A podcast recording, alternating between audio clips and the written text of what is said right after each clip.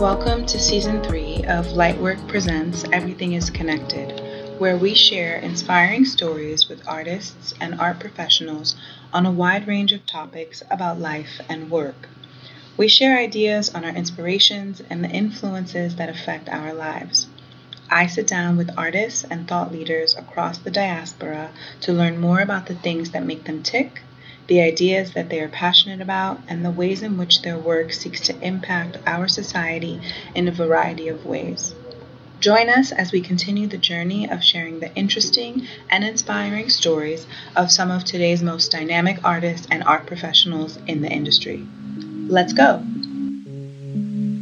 On this episode, I'm joined by Calida Rawles. Calida Rawles merges hyper-realistic paintings with poetic abstraction. Rawles opened her first major solo show in New York City at Lehman Maupin, where we hosted an artist talk this past weekend. In A Certain Oblivion, the title of her latest show, Rawles presents 10 paintings that reflect on the overturning of Roe v. Wade and what Calida calls a dark time in our society. Where there is darkness, there is also light. In this vein, Rawles views the challenges we face as an opportunity to dream of a new and different future. Rawles received her BA from Spelman College in Atlanta, Georgia, and her MA from New York University in 2000. Let's dive into my latest episode with Calida Rawles.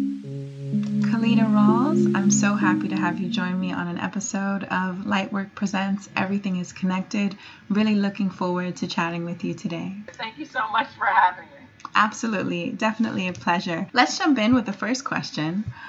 So, you have a new show at Lehman Maupin Gallery. It's your first major solo exhibition in New York City. And I wanted to talk a little bit about the title of the show, A Certain Oblivion.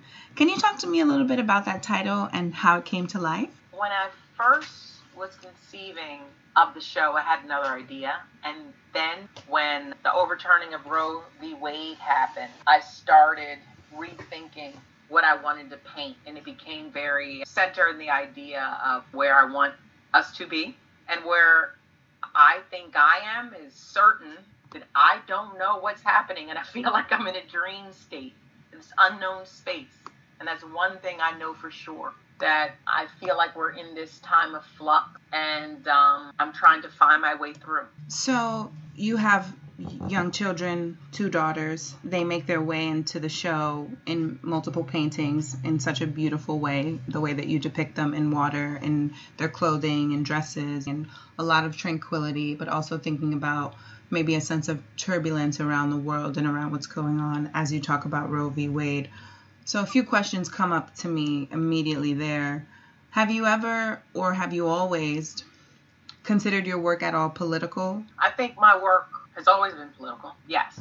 From the beginning, I definitely am reactionary to a political and social state that I find myself in. It's therapeutic for me to make sense of things. I use my art in that way. I actually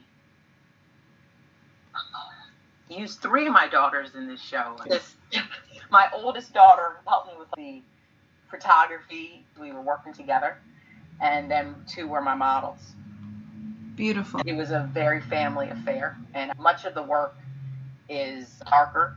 I shot at night, so it was dark waters, thinking of this rebirth and the idea that a lot of people think of darkness as a scary, unknown space, but maybe this space right now that we're in, this questionable moment in our country, in our culture, in this time, that unknown space could be positive because before there is light, there is darkness. And maybe I can take from that this idea of hope and beginning, a rebirth, and thinking of a rebirth and birthing in the concept of um, Roe v. Wade seem to mesh in some way, like this constant movement and evolution of the self. And then my hope for this next generation, and I use my daughters as an example of that. So beautiful. I want to talk a little bit more deeply about this Roe v. Wade. It's such a big topic and it sets us back so many decades. And to be a woman like you not with kids yet, but to be a woman and to have that shared experience with another person, I think about a conversation that I might have with my mom. I think about the ways in which, at a certain point in my life, I first started using birth control.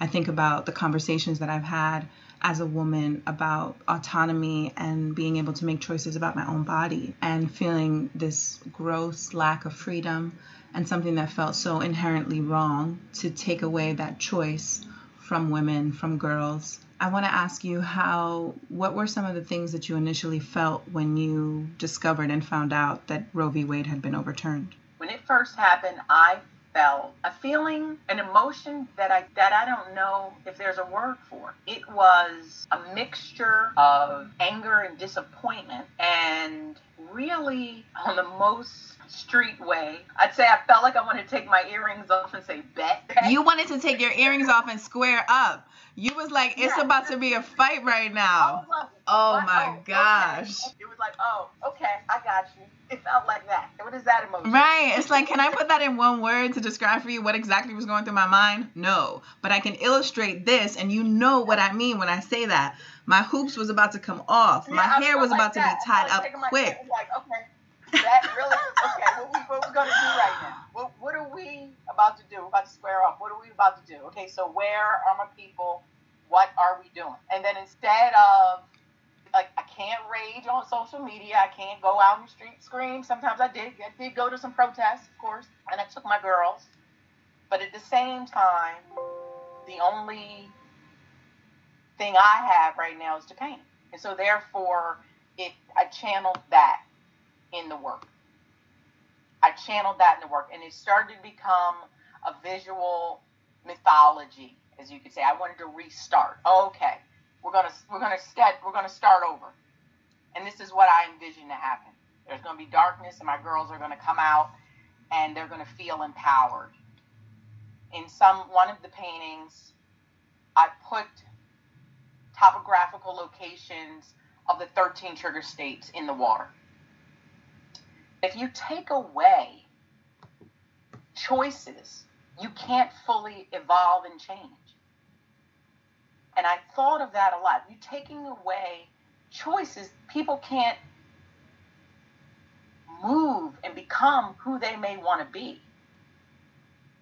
And I try to put that out and that energy, that thought. I try to channel these energies, these feelings, these emotions in the work. For sure. It's so beautiful to hear you share that. I'm thinking about so many different things.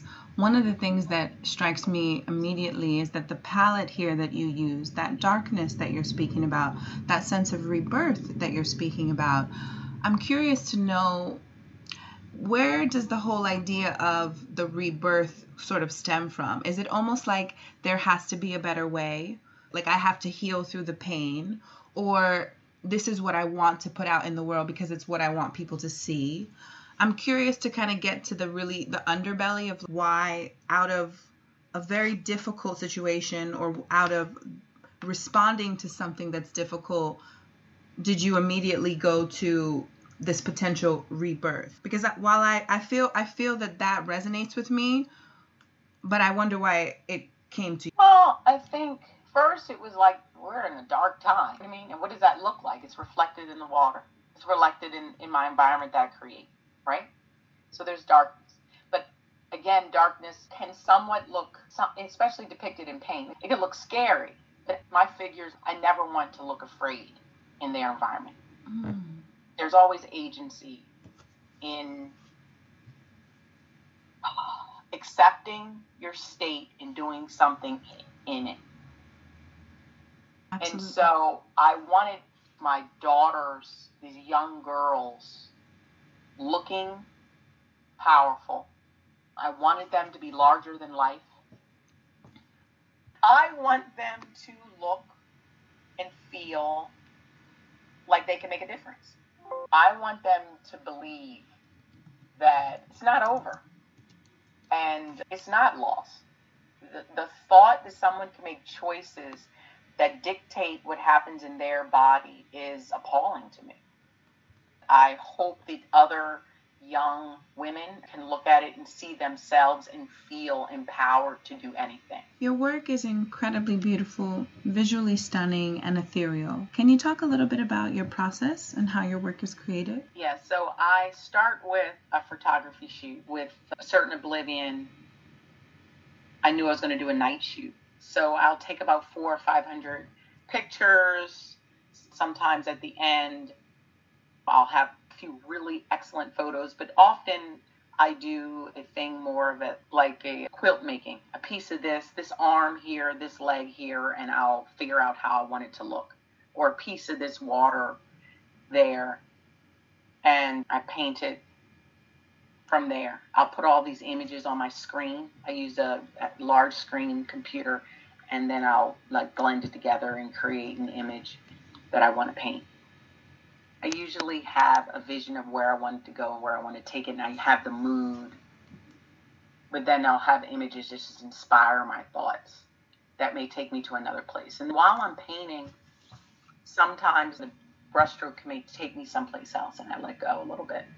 Yeah, I, I love that you said that because I'm thinking about a lot of artists. You listen to artist talks, you listen to people talk about what it is for them to be creative. Where does it come from? How does it come out of them? What are they inspired and impacted by? And you talk, you listen to people talk about the flow state and getting to the state where it's almost like what what the yogis would call like pure consciousness right where you're not even thinking it's the physicality of the work. And then you you spoke about just now like kind of being able to get lost a bit where the brush will take you somewhere and then it becomes this unknown space where you can do anything. What does that like if you could describe that feeling what's that feeling like for you when you're standing there in front of the canvas in the moment and just doing the thing? I love that's yes, that's where I need to and love to be because I said I use such small can I mean paintbrushes that I paint for a lot of hours straight. And so that usually happens while I'm listening to audiobooks. Oh. I put on an audiobook and then I can get lost in the story so much I'm not thinking about what I'm painting. Like I don't I could just go and I'm in the I'm I'm all in the book. I can sit I can oh it's a 14 hour one that's awesome. Like I got some time I just and I could lose three, four hours. And I'm in a story, but I'm looking at images on my screen and then my hand is going. And it's not it's not like I'm thinking about what I'm painting. I'm I'm listening. I love a good audio book. I love that. Anything that you've been reading or listening to lately that, that's been inspiring you or that you've really enjoyed? I just listened to, what was it, the Heaven and Earth grocery store? Haven't heard of that one. By uh, what's the guy's name? What was it? What is it? James. James uh, McBride. James McBride. Yes, I really enjoyed that. It's a story really of how. I'm, I'm looking up the little title on Amazon, the title on Amazon now. It's a story of how kindness, love, and principle ruled the world. A story that, despite. I, I wouldn't have described it like that, but okay. It says, a story that despite our differences, we are always one tribe yeah, they're they're trying to get like the whole universal thing, but it was great. It was like uh, it was they're trying to get everybody there, but it was good. But it was definitely like a black community mixed with a Jewish community. Interesting. In Pennsylvania, around the I'd say 40s. 50s. Based on historical data? It might have had some historical context, but you could see the racial tension. Sure. And the relationships it was really good. It, it took me away. And you were painting. I also, uh, yeah, I was painting. I, I, like, I, I like Trust by Hernan Diaz. That was good. I love a good audiobook. The technology, it really it can be it's a double-edged sword, right? It can be great and do wonderful things for us, but it can also be slightly dangerous. But I'm glad to hear you've been enjoying some good audiobooks. But back to the work, there's this one piece in the Lehman Maupin show, A Certain Oblivion, around Canvas. Yes. Oh my gosh. Just I mean, yes. let's just talk about that. I mean, the scale and the the scale and the orientation of the work in this show feels like a bit of a graduation to another step. You're experimenting, you're doing new things. It's another ring on the ladder, so to speak. And so I think it's beautiful to just observe and see the way the practice is shifting and expanding and growing. Then I have even more questions, which is like, how did you get there? What made you? Because some of it, somehow, it felt very, it made me feel like I was looking at something from the Renaissance. It felt like it came yes. from a different time. That play of shadow with light mm-hmm. and dark. So yeah, any can you share more about that piece? It's so beautiful and share the name as well. Uh, like other gods with ancient rage. So I feel like I'm on the money about that really? piece, feeling very like old old world, old school Renaissance mm-hmm. vibes. I'm picking it up. Very much so. And there are 12 figures on there, and um, they're going around and moving. And that's what I was sharing before of the evolution of the body. Some of them you can see they're forming, they're changing, they're growing. And um, I think we're all in this form of growth and I thought a lot of that in this the center, this light. There was a there was a lot of thoughts with that. There was this light in the center that it looks magical, almost like a like a cauldron or something. Like too, it's like you could, and it was it just thought of this spinning moment, like before. So when I first, the way I thought of it, I painted them in a certain order in my head there's one piece called what is what is that title? The title is I should have had one in front of me. I, I apologize. The painting is called I Give No Hiding, and there's a figure in this very dark space. I don't know if people will be able to see it, but it also looks celestial, like this birth of life to me. And and I thought of that was the beginning, like where you're there, but you're not, you're there, but not there, and you're coming out. And I thought of that, and then this body spinning in this circle. That when I painted next, thinking of this time, and then she comes and flows through, and, and then it's like she gives birth to herself in this new form with this strength. And that's where it was, and so it be. So I saw those three paintings together, mm. not a triptych. They don't need to be, sh- but I, I painted them as one, like stars, like this burst of energy, this form. And then she goes through her own evolution and she comes through. I was channeling this idea of this female form having the strength to redefine herself and come out of this dark moment. Hmm. Beautiful. And so with that circle, yes, like I'm, I was I painted that enraged. And when you finished painting, were you no longer enraged? I'm still a little angry, but at the same time, I, maybe some of it channeled out. But I know I need the next generation to do the fighting. We need the younger generation. We need their strength, their energy, their power to make a difference, like we always had. But you know, we need to pour into them yes, we need to pour into them, and I'm hoping this could channel a little bit of energy. Beautiful. I love it. I love it. And I think of a nice final question to sort of round out the episode is what do you want audiences to take away from this new body of work? Why do you feel that this is timely, relevant? How do you think it adds to not only the stories that we we tell amongst our own, right? Black families, mothers, daughters, aunts, aunties. Like there's all women, there's girls all in this show. It's all of your daughters. Like that's the imagery here. And I think there's something to be said for speaking life into young women, speaking dreams and hopes and a sense of pride and a sense of confidence into young women, especially when you think about the world that that they are faced with today, especially uh-huh. young girls of color. So, yeah, just would love to hear your thoughts of what you might like folks to take away from this new body of work? I would I, one. I hope they feel one. I hope it connects with them. Two. I hope it stirs something in their belly to feel confident and strong in their ability to make a change, to be a change. Maybe to not fear dark moment and take them as a moment of pause take it as a moment of reflection take it as a moment of we need the hard times to, to think and sit back and and give perspective and to really take a moment to reevaluate what we really want. Because since you took it away, now I really want to think what I want because that wasn't enough now. Hmm. You took that right away. I want more, and I, I want us to figure out what we really want. I want to go forward. I want to see what that looks like. We don't need to reset what we already had because guess what? It didn't work. We need something so new. We need something new. So maybe this is a time to reset. It's a beautiful moment to come together, recharge, think about what we want. I think it's time for us to get together and think.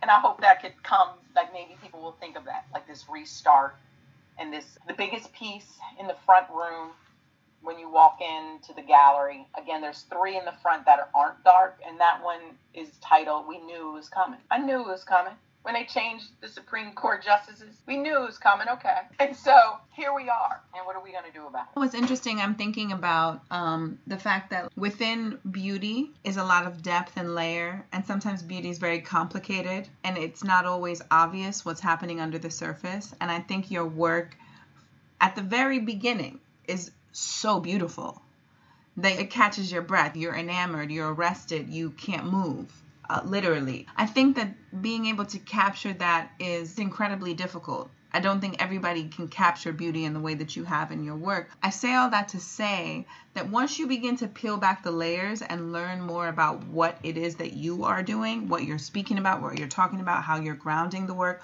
what's important to you, then it becomes an entirely different thing and it's not just something p- pretty to look at the way the way we sort of put beautiful women up on a pedestal on a shelf there's so much happening behind that that you don't know anything about how that woman wakes up every morning, how she puts herself together, how she walks through the world. What is it that she confronts? And sometimes behind beauty is an incredible amount of pain, an incredible amount of struggle that people don't speak about. For sure.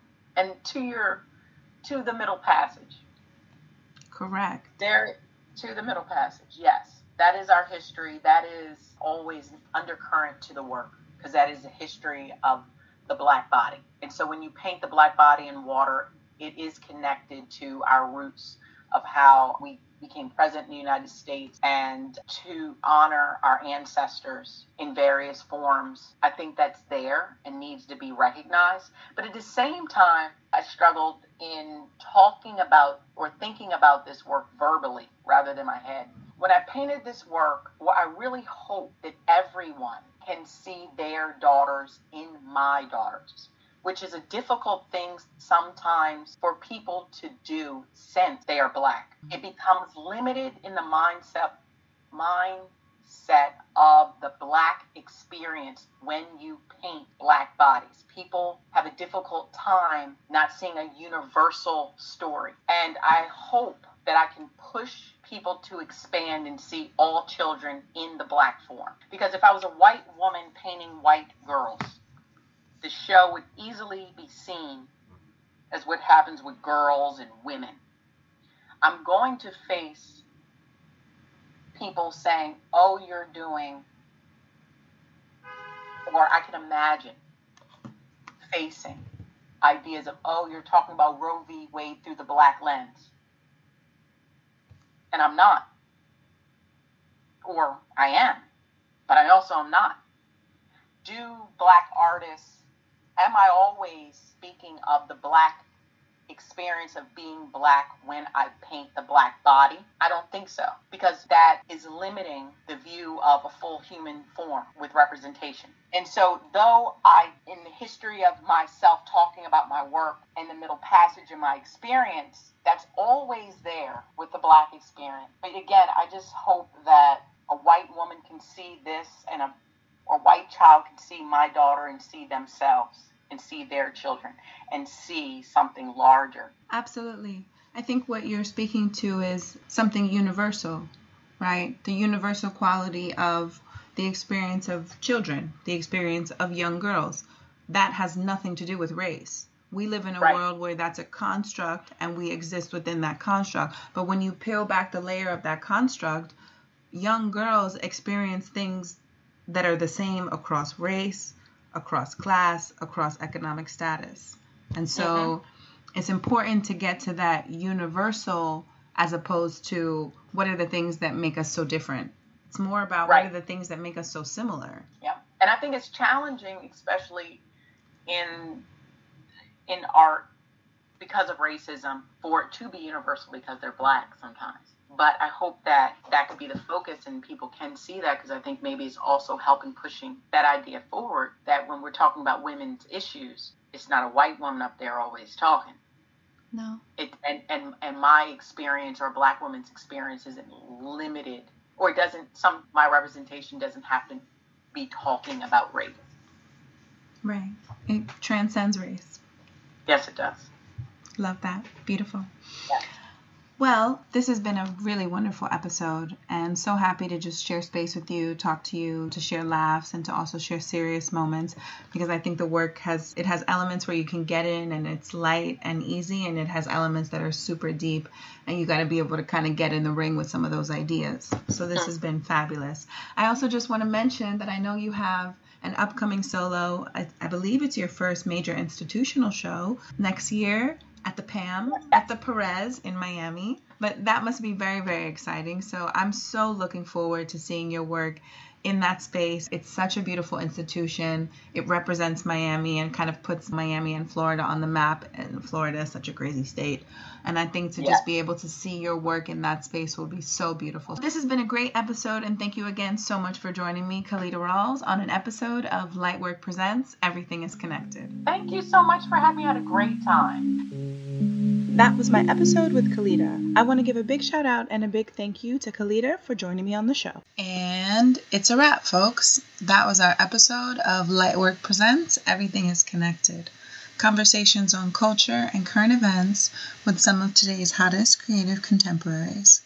These episodes are recorded wherever in the world that I find myself. May that be New York, LA, Miami, the continent, the Caribbean, Europe, Wherever it is that I find myself, I sit down with folks who are thought leaders, critical thinkers, and interested parties within the arts and beyond. These episodes reflect the times that we're living in while also adding some commentary to the social, cultural, and political issues of our world. Depending on where I am in the world at the time of our recordings, you will hear the sights and the sounds of our local environment throughout the US, West Africa, and beyond. I'm your host, Folasade Ologundudu, and we'll see you next time. As always, stay motivated, stay inspired, and stay up. Peace and love, y'all. We out.